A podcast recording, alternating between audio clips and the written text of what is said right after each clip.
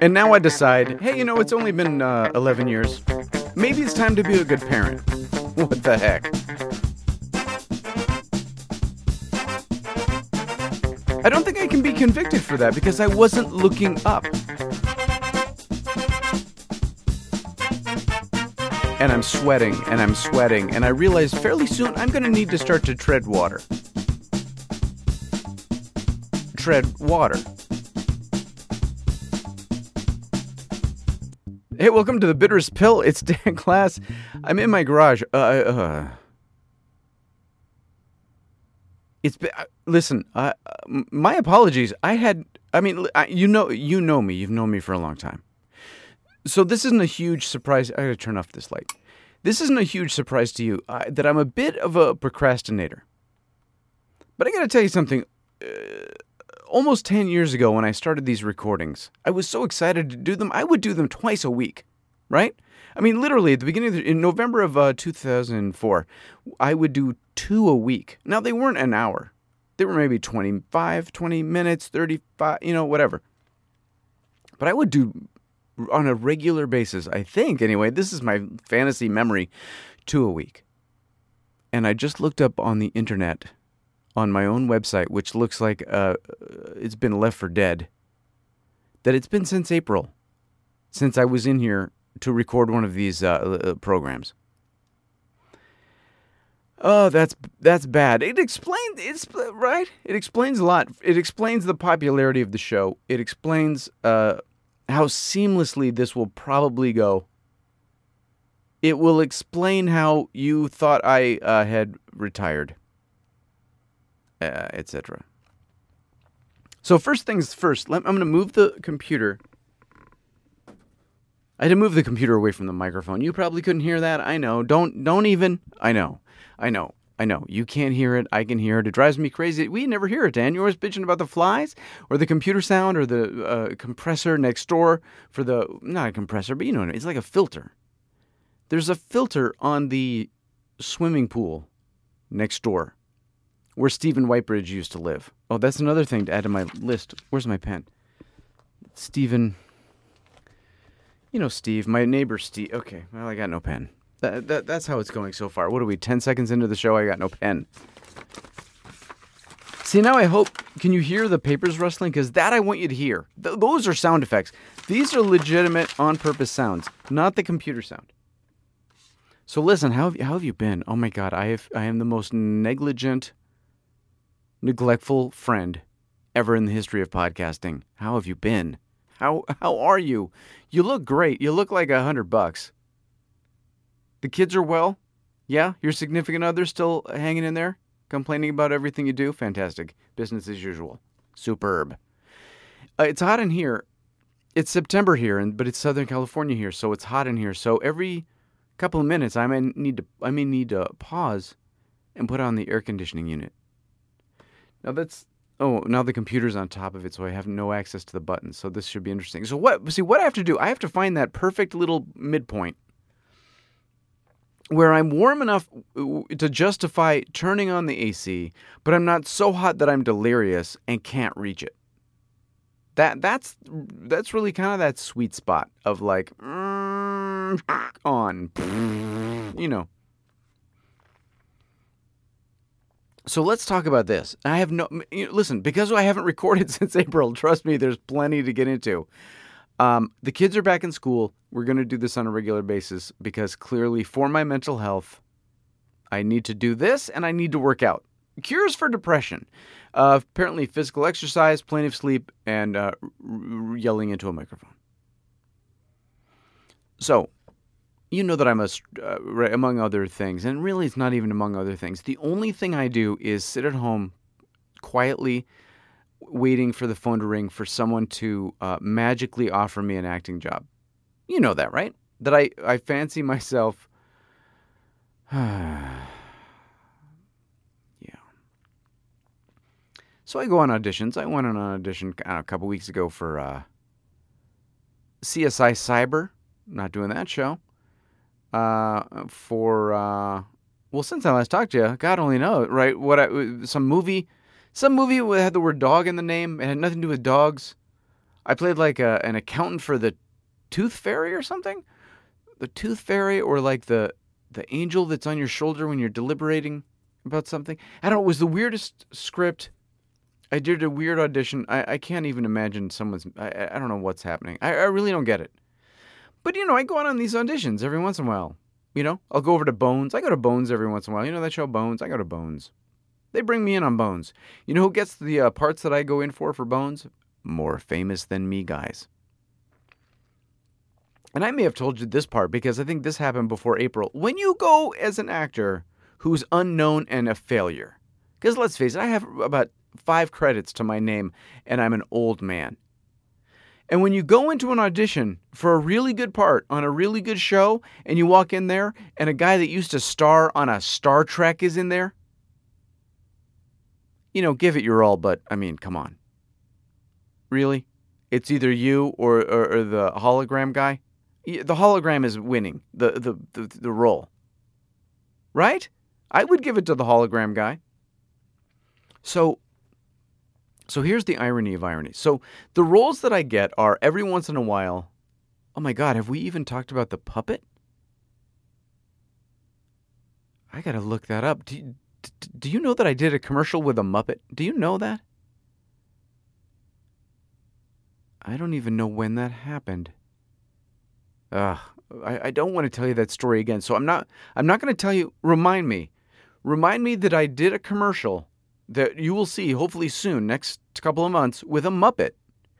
And I don't remember if we've talked about it because, again, it's been since freaking April, and I don't, right? I'm a middle aged, bald, short, bald man who's tired and cranky and I can't remember anything, so just please. So I did a commercial with a Muppet, right? And you know I did intelligence. That's air. That's over. That got canceled. I'm not even coming back. It doesn't matter how horrible I was. I mean, that's kind of the good thing. I was horrible on the show because I always think I'm horrible. You might have thought I was great. I thought I was horrible. You know why? Because I'm horrible. Because I'm horrible and I'm a sham. And won't you please hire me for your movie? I shouldn't say things like that because maybe that's holding me back because I'm sure someone's listening to this that was just about to give me the breakout role that I so uh, longed for. And then they heard and thought, oh no, not another one of these insecure actors. So this is what happened. So you know I go on these auditions and I and I audition for the, and every once in a while I get a role. And I get a role, you know, as a guy in a suit, a lawyer, a doctor, uh, uh, what have I played? A cop. I once played a cop. I once played a techni- you know, like a forensics guy. Okay, so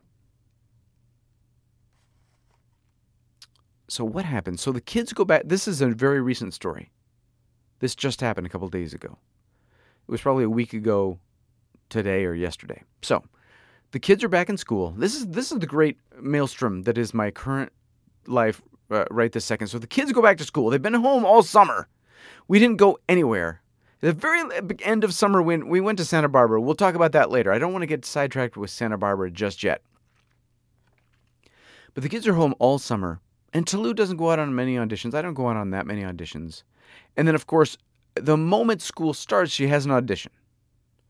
And she has an audition in the valley, which means we have to go from here, which is near the airport. You know, I live near the airport, right? Los Angeles International Airport. We have to go from this airport. We have to go uh, up, up, up, up, up over the hills, the Hollywood Hills, kind of in a way, and then down into, I guess it's, I don't know, what is that, Studio City to to this audition. And Toulouse usually Toulouse my daughter.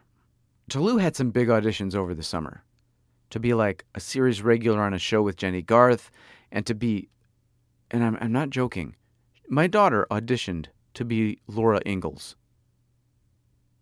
Now, she's not going to be Laura Ingalls, but that's just kind of freaky when you're driving your daughter to audition to be Laura Ingalls.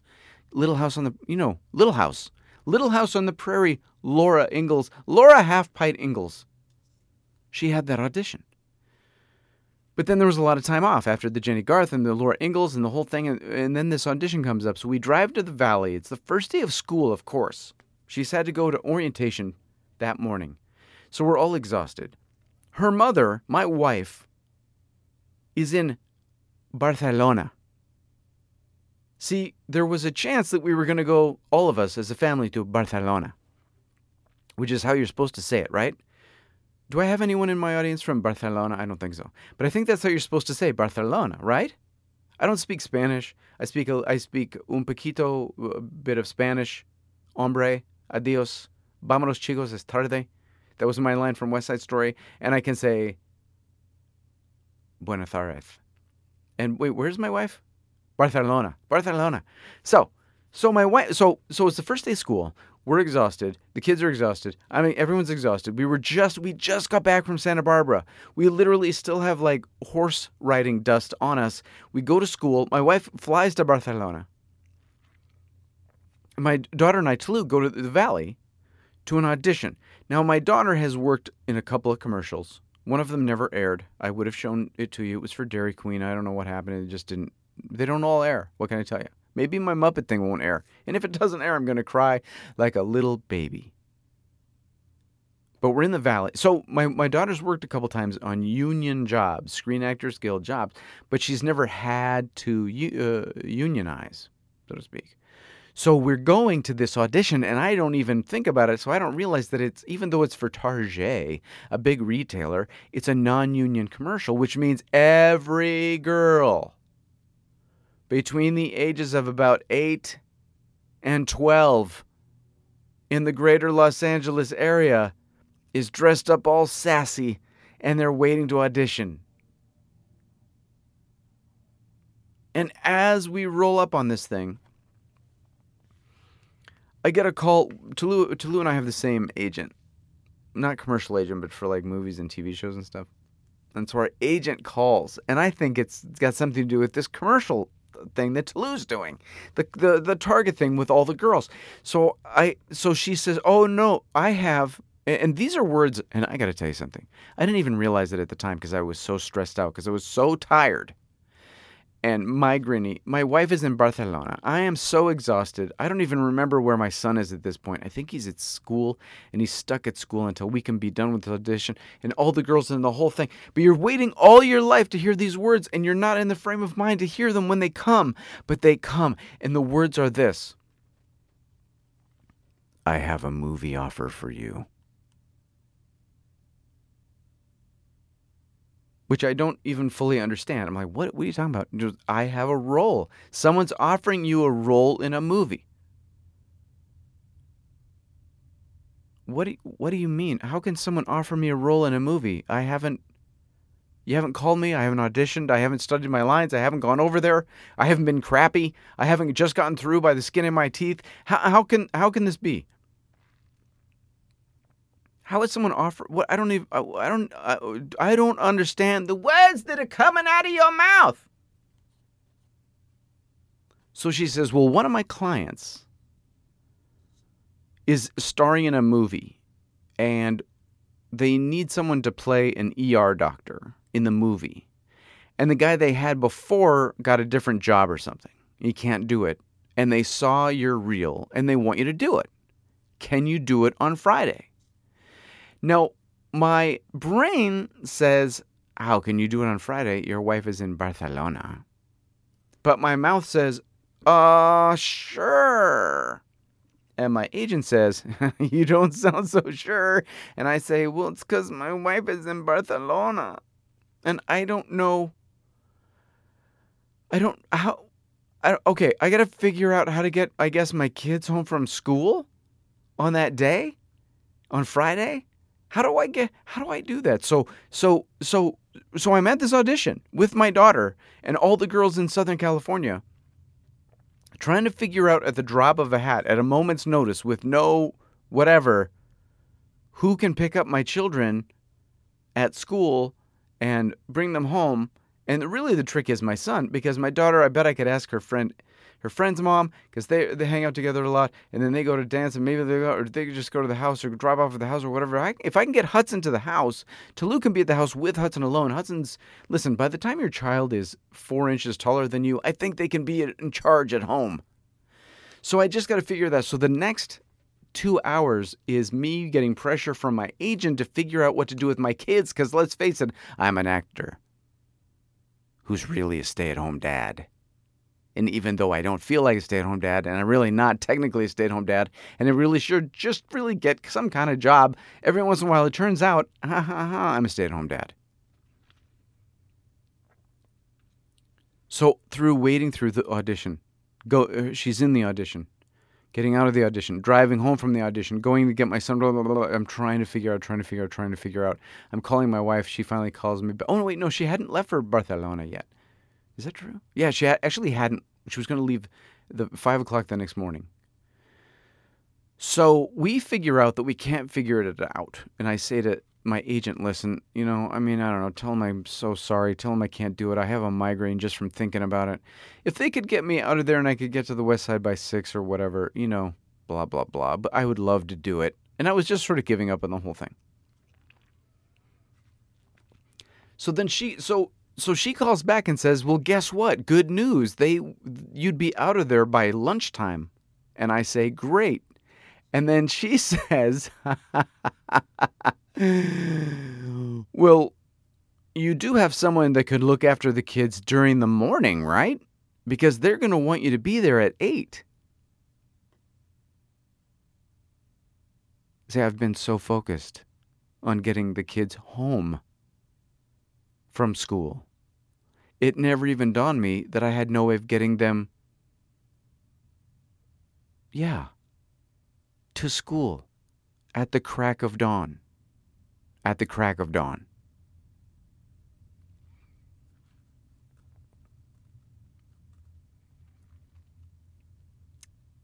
So I tell my agent I'm going to work it out. She is she makes me assure her. I assure her. I assure you. I'm going to figure it out. And she says, "Okay, well, good luck, have fun." Oh, and what they told me by the way is there's a lot of lines. So you have your work cut out for you tomorrow. So get studying. I'm trying to wake up the computer to make sure I'm not talking to myself.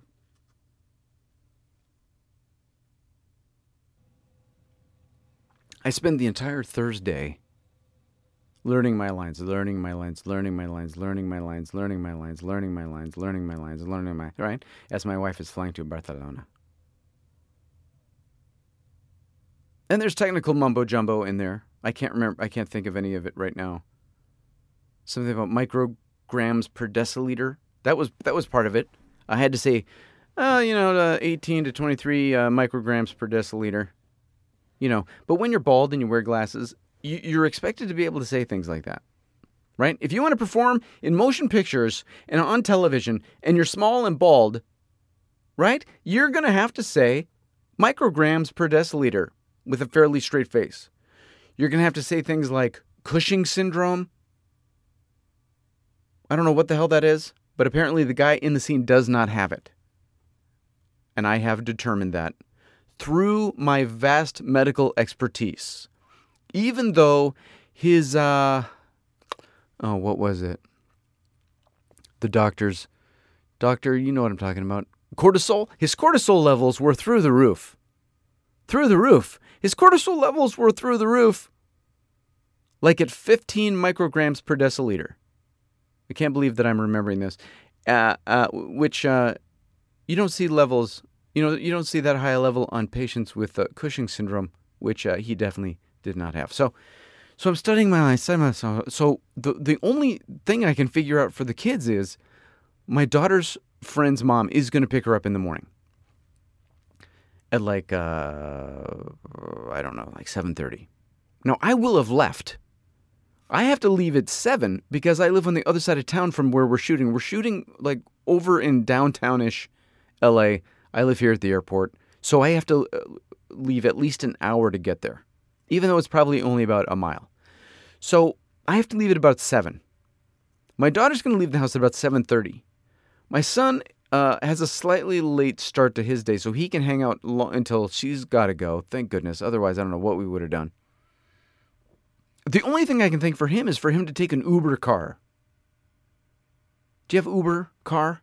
It's sort of like a it's a currently illegal, but we'll see taxi service for people that have you know cars. It's sort of uh, what is it the ebay of taxi services? You just you get an app and you tell the people on the app you need a ride and then some guy shows up who probably couldn't get a job as a taxi driver and then drives your kids to school Apparently, that's an option, and that's the only thing I can think of. And my wife is, of course, now she by, by now she's in Barcelona, and she has a lot of great ideas. Hey, do you remember that woman? That it's the she, she's the assistant to the guy that I used to hire to do the the sound editing when we were mixing those spots. Uh, Fifteen, maybe she could do it. I think she might live in the area. Oh, so I'm supposed to call the assistant to a guy that used to hire that used to maybe ten years ago. Okay, that's not that's not happening. I'm going to call an Uber car. And she's worried about the Uber car expense. But I'm like, forget it. This is the only plan I have. And so that's the plan. That's the plan. And I put the plan in motion. And it isn't really until I put the plan in motion that I realize that it isn't the expense that I'm worried about. It's the likelihood of murder. Because I have never put my son in any form of public transportation or slightly privatized transportation or eBayized transportation app based taxi hailing transportation by himself. I don't know if that makes me a good parent, a bad parent, a whatever parent. All I know is he's 15 and a half and he's never had to do it. And it's not that I don't trust him. I just don't, right? Who are these Uber guys? And why are there so many? And what what are what are the qualifications to be an Uber driver? That you're not doing anything else? I mean literally, who's an Uber driver? They're not cab drivers because they they have shifts. They have a cab. These are just guys that aren't what?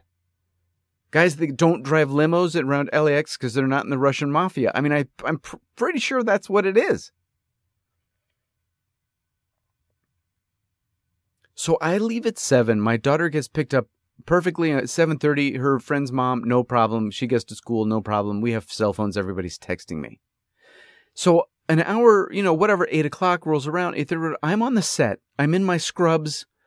I'm in a t-shirt, scrubs, and a lab coat, and uh, um, and full makeup. I haven't had full makeup on since uh, the, uh, the eighth grade. I, I mean, this makeup woman was a doll, but I no one has put such full pancake on me. I, I think ever, ever. Whenever I go into a makeup trailer, they're always like, "Oh, well, we're just gonna," you know. And basically, what they do, I'll be honest with you. I usually sit down. I make a joke about ha ha ha who has to work on my hair. And then they try to take down the horrible bags under my eyes.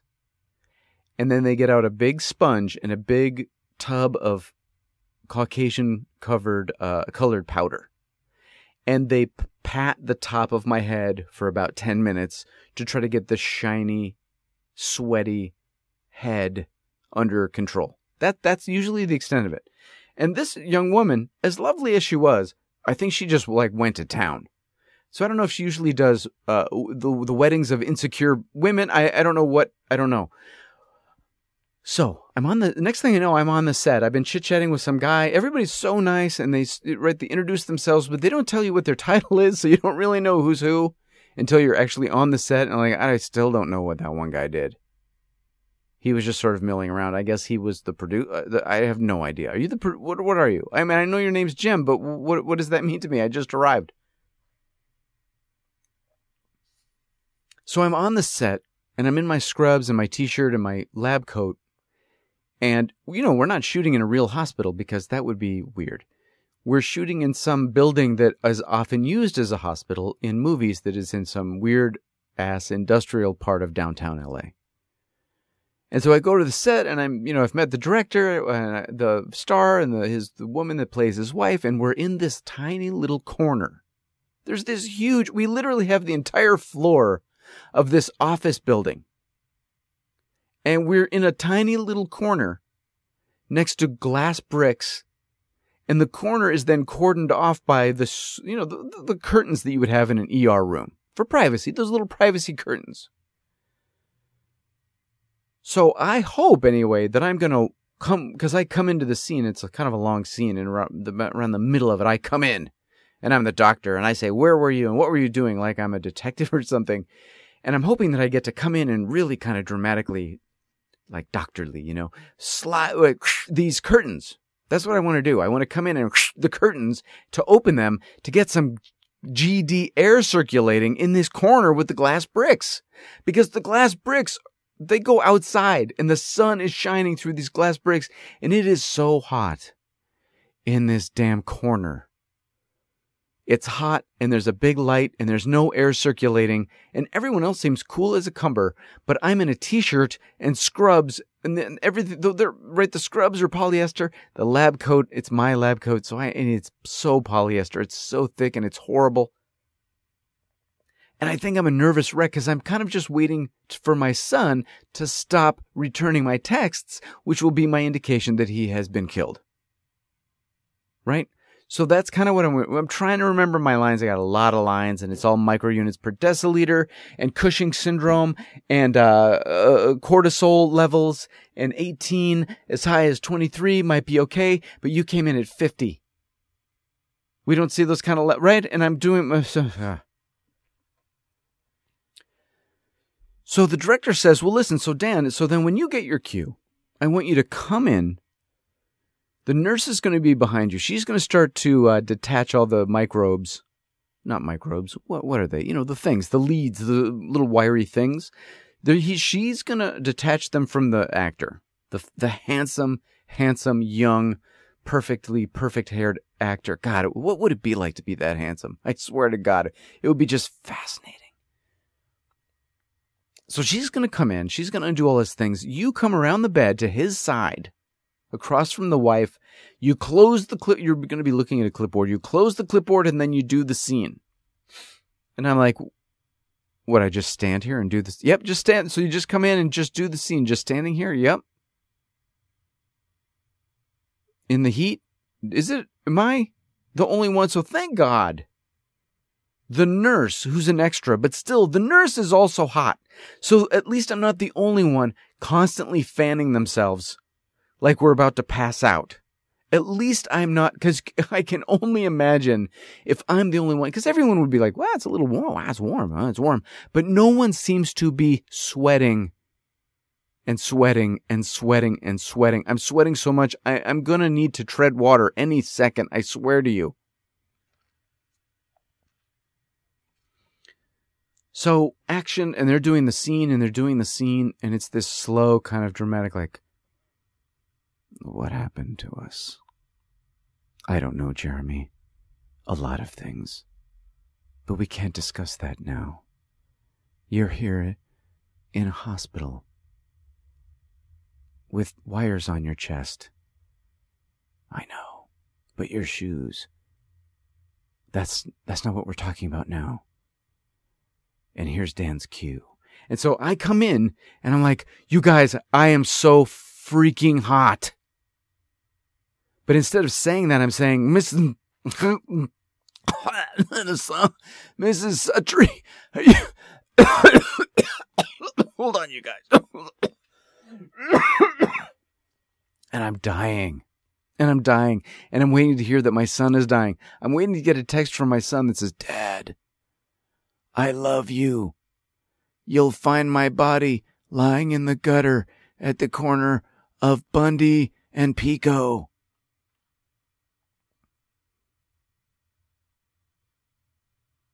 Now, Stan, the director, the director's name is Stan. Stan, the director's cool as a cucumber. And he's giving me direction, and I understand his direction, and I think I'm doing the direction. And we're slowly getting there inch by inch, but my faculties are at zero. And I'm not saying that I'm like ruining the day because I've done that. And I know exactly what that looks like. And it wasn't that, trust me, X Files much, but I'm not, I'm not, it's not that I'm not giving him my all. I am. I'm just, my all isn't all there. Now, thank God. So, you know, you shoot the, you shoot the scene in a big wide shot and then you do everybody's close ups. And so we do the wide shot, we do his, we do hers, and then it's finally time for mine. Can you imagine by now we've been shooting, it's almost, I think, 11 I haven't eaten because I haven't left the set since I, I don't even know what. So it doesn't even really dawn on me at the time because I there's nothing I can do about it. I haven't eaten anything until I'm sorry, since probably let's say 7 in the morning. And at this point it's about 11:30, let's say. So I'm hot, I'm sweating. I'm probably going into some sort of insulin shock that I just don't even realize. But we're getting through the scene. We're getting through the scene. And Stan is being cool, man, because Stan knows he doesn't need everything to be perfect. He just needs to eventually be able to cut a movie together.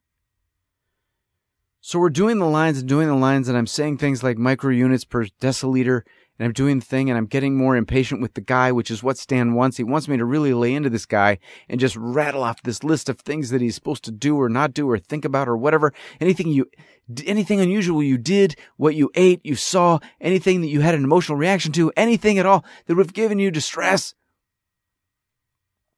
And then I storm off the set and I look back at Stan. I'm like, Stan, I'm going to drop. And he has this big smile on my face. I'm like, yeah, we got the scene.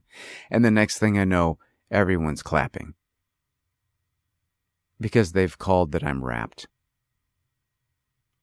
And I'm just delirious. We did it. We did it. The scene's over.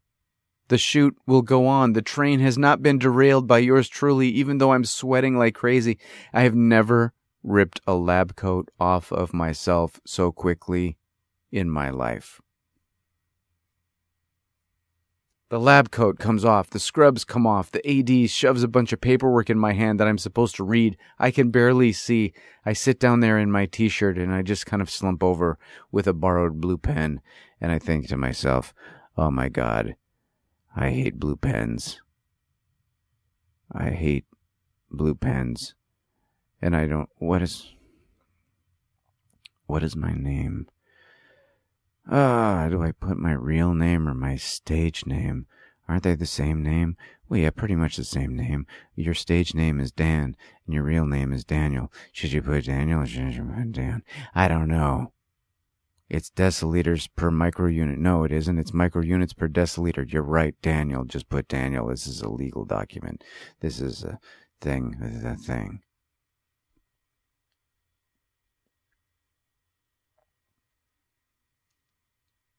So as I'm leaving, I asked the AD, hey, how do I get out of that weird parking garage downstairs? And he said, oh, yeah, I'm glad you asked because there's a gate. There's a gate that your car will open when you try to get out of it, so don't worry. And I'm like, great. And by the time I get to the car, because this is typically what happens, the adrenaline leaves your body. At least this is what I go through. And maybe a lot of actors just don't do this, but because I work so rarely, there's so much adrenaline and so much relaxation and dr- adrenaline. So you're trying to relax while you're overdosing on adrenaline. Uh, during the walk to the car, all the adrenaline will eventually leave my body. And then when I get to my car, I want to quit acting forever. I'm in a post performance depression so deep that Incan treasure is scattered upon the floor of the base of my self esteem. Luckily, and I know this is gonna this is weird, but I think this is actually true. So I'm going and I'm fighting the depression because there's always like post audition depression and then there's post performance just like oh my god so i'm literally like you can't do this anymore dan you don't have the the chemistry for it if a man cannot just be on a set for 5 hours or however long a crew can go because a crew goes for like six hours without without necessarily eating. If you can't physically do that you can't be an actor. Dan you can't always have a zone bar in your damn pocket. You just can't. Maybe this is really super super serious not what you should be doing. And as i'm saying this i'm walking to my car and i'm passing the gate and there's a woman on the other side of the gate in her car who's obviously an actress who's there for some other scene for the day. And I'm kind of not paying attention to the fact that I'm registering this information, but I am semi registering this information as I'm stumbling along, kicking what's left of, you know, my life along the dirty uh, garage floor. So, so next thing I know, though, I'm kind of snapped out of this daze by the, the woman yelling, Hey, hey, excuse me, excuse me, like a normal person who understands the situation. Because her situation clearly is apparently you can't open the gate with the weight of your car from that side. That would be really kind of rendering the gate uh, useless. The gate for her is locked and for me would be open. So she's saying, Hey, hey, excuse me, excuse me. So I wake up. And I say, Yes. And I, and she says, the gate's locked. And I say, Oh, yeah, you know what? I'm about to leave and I'm going to move my car. And my, when my car is here, it's going to open the gate and then I'll back up and I'll get out of your way. And she's like, Oh my God, thank you, thank you. So I go do that. I get in my car and I back up my car and I get my car and I put my car in front of the gate, which is really kind of behind the gate. And the gate opens and then I back up and she comes in and I feel like a hero. I feel like a hero because I was able to successfully back my car into the proper position. To trip whatever tripwire needs to be tripped to open the gate. I'm a hero.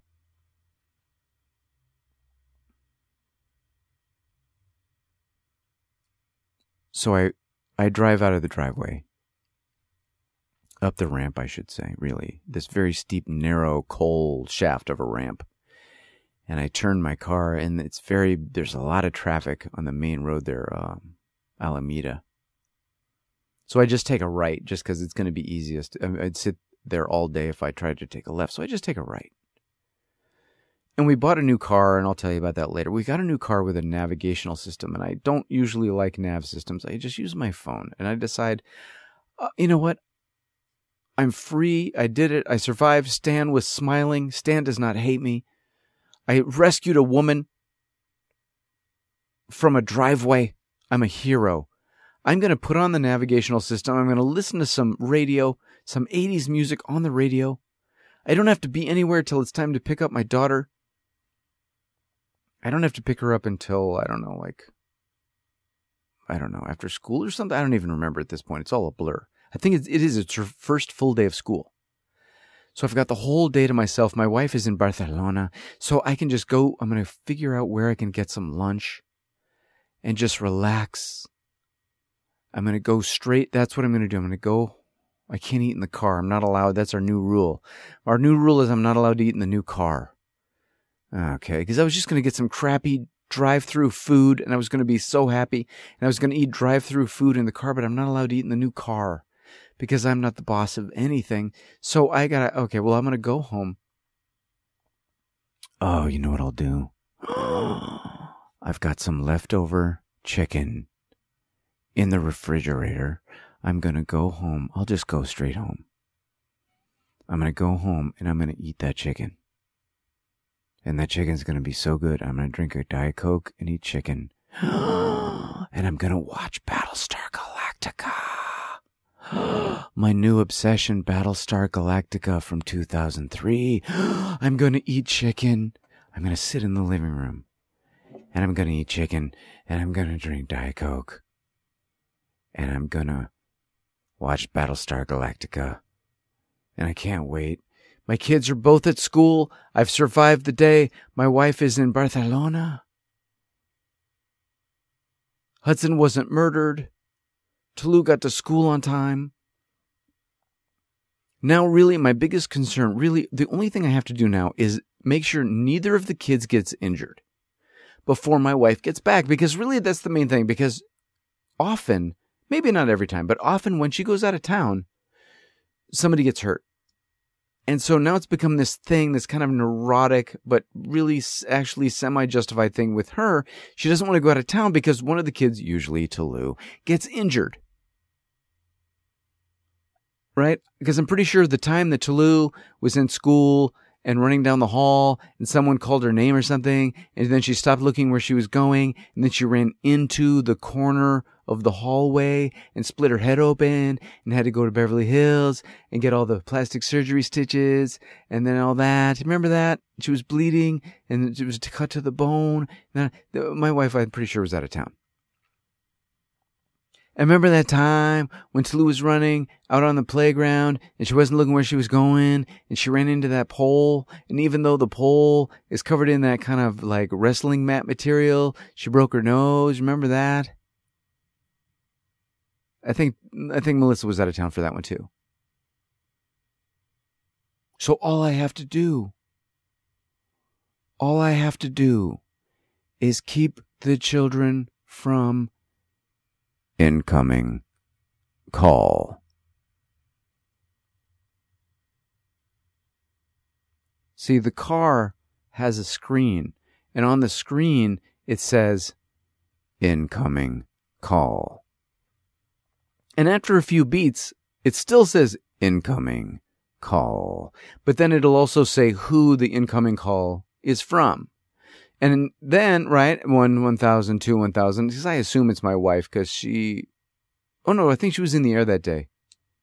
No, she wasn't in the air that day. She was on the ground, and I'm waiting. It's going to be my wife because even though she's in Barcelona, she can still call me because she has a cell phone. So I'm assuming it's going to come up and say Melissa Weber, but it doesn't. It says daughter's school. Oh, please. Oh, please. Please. No, please, Lord. Dear Lord. Dear Lord, it is your humble servant, Dan. I know. I know. I only call when I need something. But the truth is, please. Please, just make this not be about that she's in the. Hello? Hi, Daddy. It's me.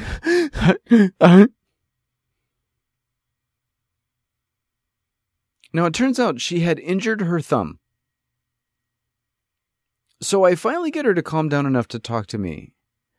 And it turns out that she has injured her thumb. And I say, Well, is it bad, honey? And she says, No. And I say, Well, what happened? And she says, I was running down the hall. Uh, here we go. No, no, no, no. I was running down the hall. I was going to say something to Malik. I was going to like make a joke or something. And I'm not sure how, but I jammed my thumb into the palm of my other hand.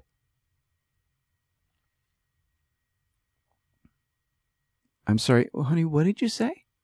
It sounded like you said that you jammed your thumb into the palm of your other hand? Yeah, and, uh, I just don't want mom to be mad because uh, she said I would, and I'm gonna, and I'm not supposed to get hurt, and she's out of town, and I'm going to Spain, and she's gonna think. I'll be there as soon as I can. I'm sure it's nothing. Honey, I'll be there. I'm going to come there right now, even though I'm starving and I just want to eat a piece of chicken and drink a Diet Coke and watch Battlestar Galactica. Honey, I'm going to come straight there. I'm going to come straight there because I'm your father. I'm your father and I would crawl over hot coals for you, but baby, I'll be right there. But tell one thing, baby. Whatever you do, take a moment and pray that your mother does not call me in the next 20 minutes.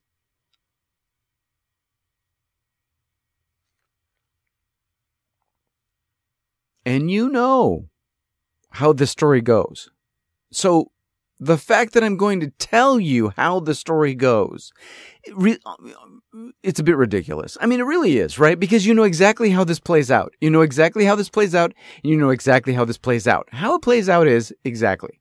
I'm driving down the freeway and I'm freaking out because I'm worried about my daughter, even though I know she's going to be fine. But I want to just get there fast. I want to get there fast. I want to make sure she's okay. And I'm sure she's okay because she's jammed her thumb on her own hand. How bad could it be?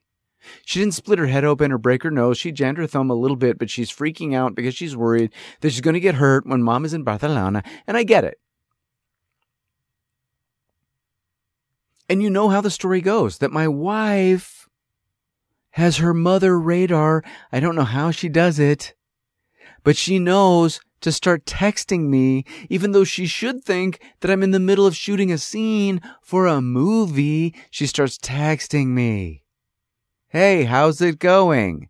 Is everyone doing okay? uh, uh, uh, but I'm hitting just enough traffic where I don't know how much more I can stall. See, what I want to do is I want to stall until I get to school and I see that our daughter is perfectly fine. And then I can respond, but there's too much traffic. It's too far a distance. I've got to get to school. But I wait anyway. I want to see. Maybe somehow traffic will open up. Maybe suddenly it won't be right, uh, Los Angeles traffic. Maybe it'll be Fantasyland traffic. Maybe it'll be middle of the night traffic at 11:30 in the morning on a weekday. Absolutely, that's possible. 11:30 on a Friday morning, sure. Every the, the skies will part and this uh, yeah. But I'm waiting and I'm waiting and I'm waiting and I'm waiting. And she texts me again. Oh no, that's what it was. No, no, no, no, no. She doesn't text me because I'm just going to ignore her text. I'm going to pretend I didn't get her text.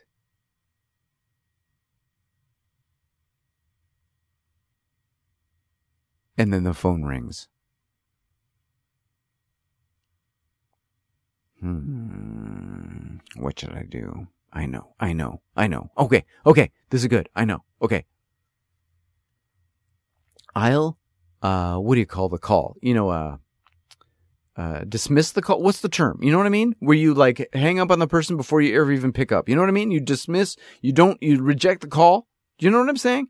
So I reject the call from the car because it says incoming call, Melissa Weber. And I say, you know what I'll do? I'll, uh, hang up before I even pick up. Maybe she'll think I just got to buy like five minutes at this point, maybe 10, maybe, okay, 15, but, but, but, right? I'll dismiss the call maybe she'll assume that I'm still on the set and then I can text her back after I see that Toulouse thumb is perfectly fine. So I reject the call and I'm speeding off the freeway and I'm getting off the freeway. So it's not that much further. I think I'm going to be able to pull this off. You know how the story goes. I'm not even sure why I'm continuing the telling of the story.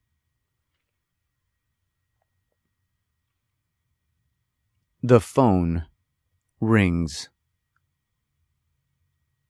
again. So I say to myself, you know what a normal person would do right now? Dan, they would lie. A normal, rational person, husband, father, American, male, would just lie. Pick up the phone and then just lie. Act like it's before your daughter called and said she hurt her thumb. You're going to be saving your wife from anxiety and fear. You're going to be doing your wife a favor if you just lie. Then in 10, 20 minutes, whatever it is, you can tell her the truth. You're just time shifting the truth. That's all you're doing. It's not really lying, Dan.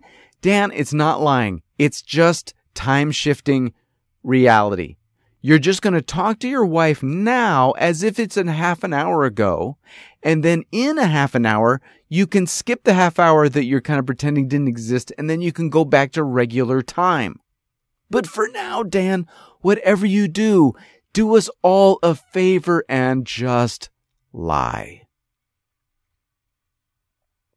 So I answer the phone because you know, you you know, the first call you can kind of like, listen, I'm busy or something's going. When when your spouse, boyfriend, girlfriend, significant other, child, parent, whatever calls you back again, there's that chance that someone's dead.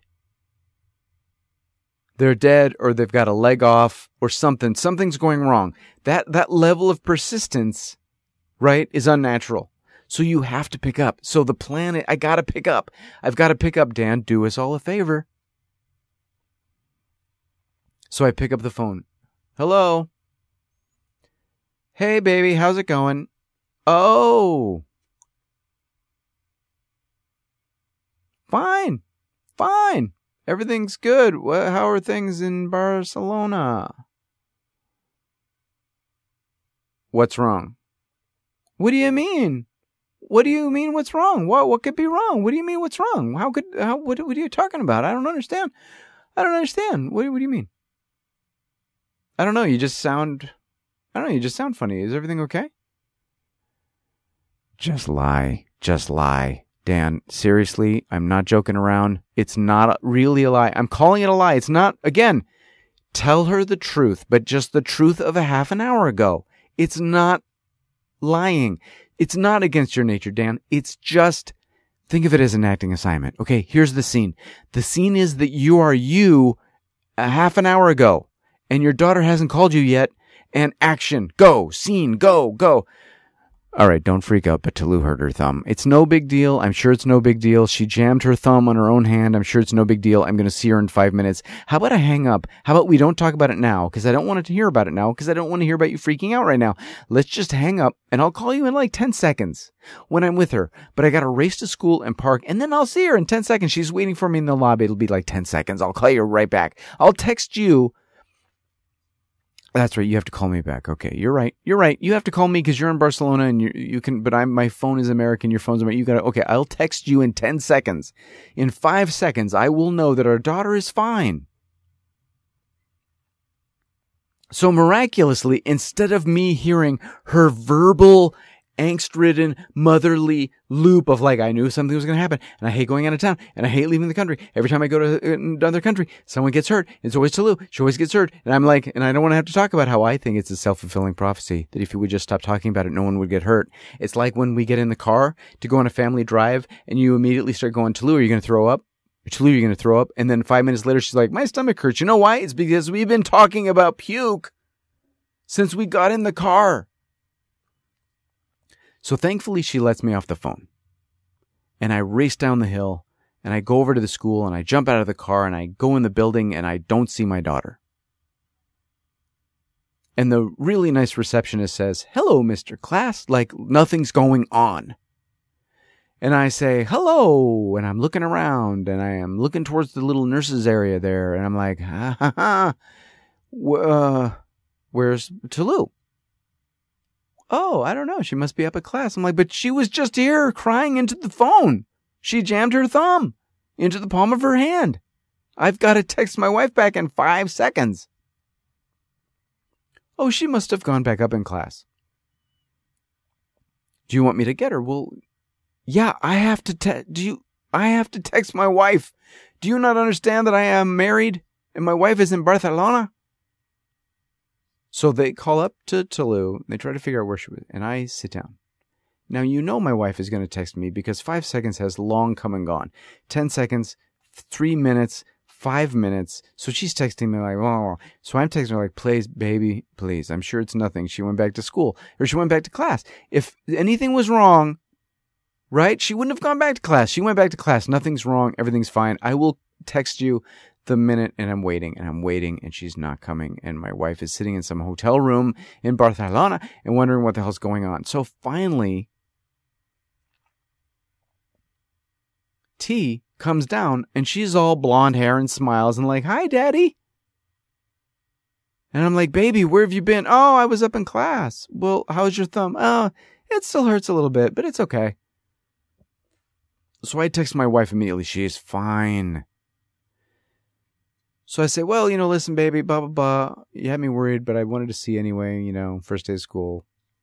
I'm glad you got here on, you know, okay with your friend's mom and yada, yada, yada. And then my phone, of course, rings from Spain. And I don't know, you know, do all parents go through this? Do all men, like fathers, go through the thing with the mother if the mother can't be there and mother all the time and the daughter and the whole thing, because you know how this plays out too. And I was hoping to avoid this, but there's never a way to avoid this. My phone rings and it's my wife and she says, Can I talk to T? And I say yes. And then Talou, who was just skipping down, oop, sorry, Talou, who was just skipping down the hallway. Talou, who was just skipping down the hallway, big smiles and blonde hair, all backlit and happy, is now hunched over my cell phone, crying. Well, Mom, I just miss you so much, and I have my thumb in the palm of my hand, and you're so far away, and I got to school, and, the thing, and thing, and my thumb, and you always say not to get hurt.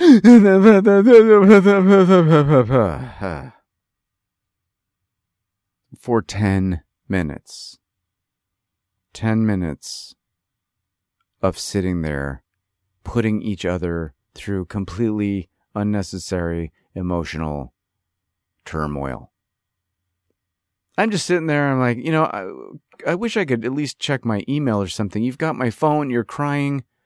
People are walking by wondering why I'm sitting in the lobby in the middle of the day while my daughter cries into a telephone. The head of school walks by. Hey, how you doing? Welcome back to school.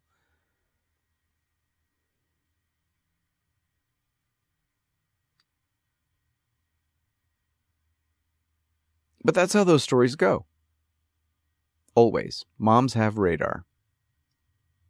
They know when something's going wrong and they know when it's the least convenient time to call. They know exactly when you're trying to bustle the kids into the car and they know exactly when to text you to find out which one's hurt. Every time whether they're in another room, they're at the office, or they're in Barcelona. Man, Mama's got that radar.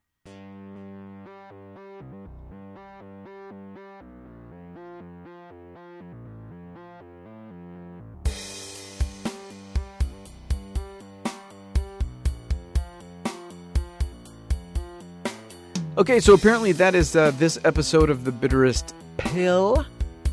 First one since April. God, I hope I'm mistaken. I hope there's some show that I recorded since April. I mean, April? Are you kidding? It's September.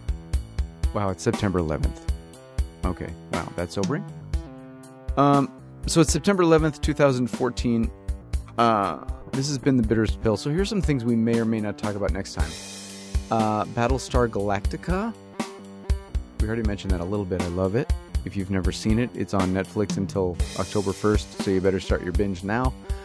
It, yeah, it might be my favorite space thing uh, of all time. Yeah, I, I, hope I upset some trekkers just then because it, you deserve it. You should watch Battlestar and be quiet. Uh, car wash babes. Oh, well, I'll tell you that before we go. Construct. Yeah, there's been there was so much construction this summer. We went to Santa Barbara the movie I was I'm in that I still haven't even read the script. I have no idea. I'm in a movie. Apparently, I'm in a movie. I have no idea what it's about, but it's called I think it's called 96 Souls. Uh, I went and saw Godzilla and Guardians of the Galaxy. We'll talk about that now that nobody really cares. I taught my daughter to ride a bike, which is what the fake tease was at the beginning of the show. Those were all fake. I'm too lazy to do them for real anymore. We bought a new car. Uh, yeah, and then and then um, yeah, Oh, and hey, and if you're in the Los Angeles area, you know, about a year ago, it was actually a year ago mm, next weekend? Yeah. A year ago next Friday, we shot The Quota. Jim Cush, you know, Cush, The Cush, podcasting's Cush, directed a short film called The Quota that stars Suzanne Ruttan from LA Law, Jenica Bergere from uh, man, all sorts of stuff. Um, Safety Not Guaranteed. What was that sitcom she was on last season? Um, the Stepwife, the Stepmom, the Second Wife, Trophy Wife, Tro- Trophy Wife, starring uh, Bradley Whitford. Maybe is that his name? And then the girl whose name I can't remember, who's blonde and kind of pretty, and I don't know how, how to pronounce her name. You know what I'm talking about? Trophy wife? Yeah. Jenica. So so Susan Ruttan, Roxy from LA Law, Jenica from Safety Not Guaranteed, and yours truly are in this film, this short film called The Quota. We shot it a year ago, and it will be making its world premiere here in Los Angeles at the uh, 2014 uh, Scream Fest, Scream Fest horror movie Fest because it's kind of a horror-ish movie. I play a psycho killer. Can't wait to see uh, how people like it. I really like it. I think everybody did a great job. I even think I didn't do a horrible job. No, I did actually. It was okay. The ladies are fantastic and hilarious, and Jim is a very good director, and the crew was awesome. Peyton Skelton's awesome DP. So if you're in LA and you go to that kind of thing, uh, I will be there on, I think it's October 19th, Sunday at 9 o'clock for the shorts program that we are in. I don't remember what number it is. I'm sure I will put the information on the website. And um, that that's pretty much it. Well, what I was going to say about uh, Car Wash Babes was, um, and actually, this was the day that I shot intelligence. I went from the studio and I had to take my car to the car wash before I picked up my daughter. So I'm at the car wash and because I, I, I need your kind of legal counsel on this, and I'm pretty sure that I didn't do anything wrong. But listen, I, I live in LA and it was springtime, so it was kind of warm. And uh, for for whatever reason, there were two or three unnecessarily attractive and well dressed women washing, getting their cars washed at the same time as I was, and they were at the little vacuum area. You you sit in your car. It's one of those where you stay in your car and you go through, and it washes your car and it dries your car. It blow dries your car, and then it spits you out at the end. And then there are all these little air thingies, parking spots with vacuum cleaners, and you can vacuum out the inside of your car. So I'm vacuuming my car and I'm thinking to myself, hey, you know, across the driveway there, that woman is almost like, she looks like Posh Spice. Like almost exactly like Posh Spice if Posh Spice was attractive. And I'm thinking to myself as I'm vacuuming and I'm looking at attractive Posh Spice, wow, it's so amazing that there's such an attractive woman here at the car wash in the middle of the day.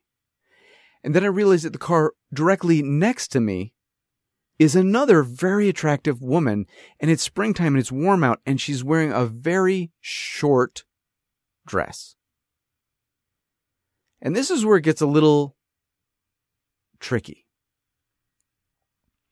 She's wearing, and I'm not going to get graphic here, but she's wearing a short dress and she's wearing high heels. Because this is how you would dress on the day you know you need to vacuum out your car in a public place. And she's an adult. This is a, a woman, you know, in her early 30s, let's say. Just to be clear, this is a woman old enough to know better. She knows she's in public. I'm in the car next to her. I, I'm, uh, my, uh, my presence is clear to the world. And as she is so I'm to her left. Okay? You understand? I'm to her left. I glance over. She's vacuuming the driving area of her car. I'm sorry, I just dropped something because I'm so just the, the thought of this is is baffling to me. And baffling isn't the word. I look over. She's vacuuming the driver's area of her car. And I can see what I would normally refer to as up her dress. However, my eyes, and I checked at the time because I wanted to make sure that I could not be incriminated on this issue. I wanted to make sure that I wasn't breaking some sort of uh, voyeurism law, some sort of peeping Tom. I wanted to make sure that I was not committing a sex crime. And I'm pretty sure I did not because I was looking up, quote unquote, up, allegedly up this woman's dress. But my eyes were pointed downward. Do you understand what I mean? I was not looking in an upwardly position. I was actually looking from a straight ahead position. I don't know what you want to call that. Zero degrees. See, now I'm going to mess myself up. I, I shouldn't have got, I shouldn't have mentioned degrees because now I'm just going to get confused. Okay? Okay, let's say straight up is zero degrees and straight ahead is 90 degrees. Let's just call that 90 degrees. I was looking at 90 degrees or greater angle from straight up. Do you understand? I was not, I could see the contents.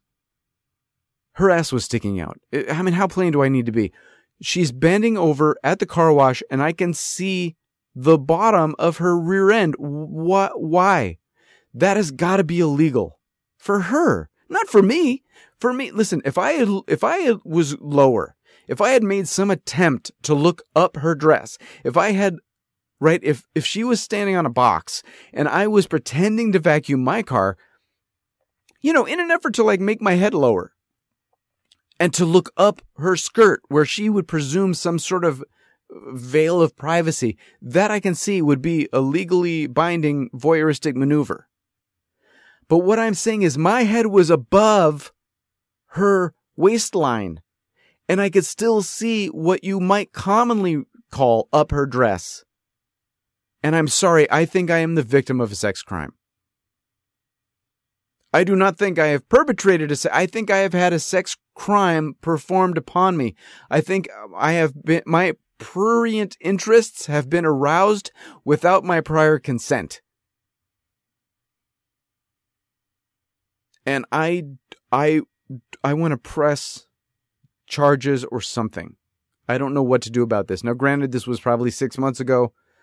I have not actually been traumatized in any way. Other than I do have this image of these very tan butt cheeks revealing themselves out from a from a dress from like a aqua blue dark what is that dark aqua color called? A teal? I don't know. But i had my prurient interests aroused against my forethought. So i believe that i am a victim and i believe that i should be interviewed by oprah. Because that was not fair. Because all I thought about was naked butts for probably three weeks after that. And that is not right. A man should not be subjected to un uh you know uh confirm you you understand what I mean? She did not have her per- my permission to show me her beautiful butt cheeks. And I don't care how many times she's on a stairmaster or goes to yoga or pilates or whatever in the tanning booth, the spray tan, I that it still was non-consensual exposure to attractive gluteus maximus, and I'm sorry that I, I just I don't think anything should be done about it. Anyway, I've babbled. Can you tell that it's getting really hot in here? We've definitely passed actually that threshold. Remember, I told you there was a threshold where um, between where I really would have the ability to turn on the air conditioning and where I would lose all judgment because that is that threshold has been passed. We are now in babbling, heat prostrated psychosis. This is not the show. This is I don't know what this is. This is me crying for help. And unfortunately, you know, this isn't being broadcast. This is recording. So there's no telling if I'll ever stop, and when I do stop, if I'll make it to the door, and if I make it to the door, if I'll make it out of here. I just want you to know that I'm very grateful that you listen to me. And I will talk to you soon. All right? All right, bye.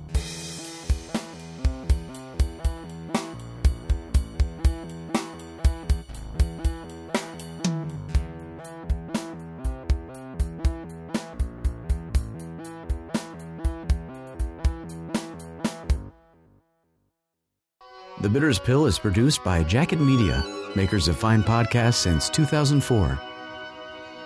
That's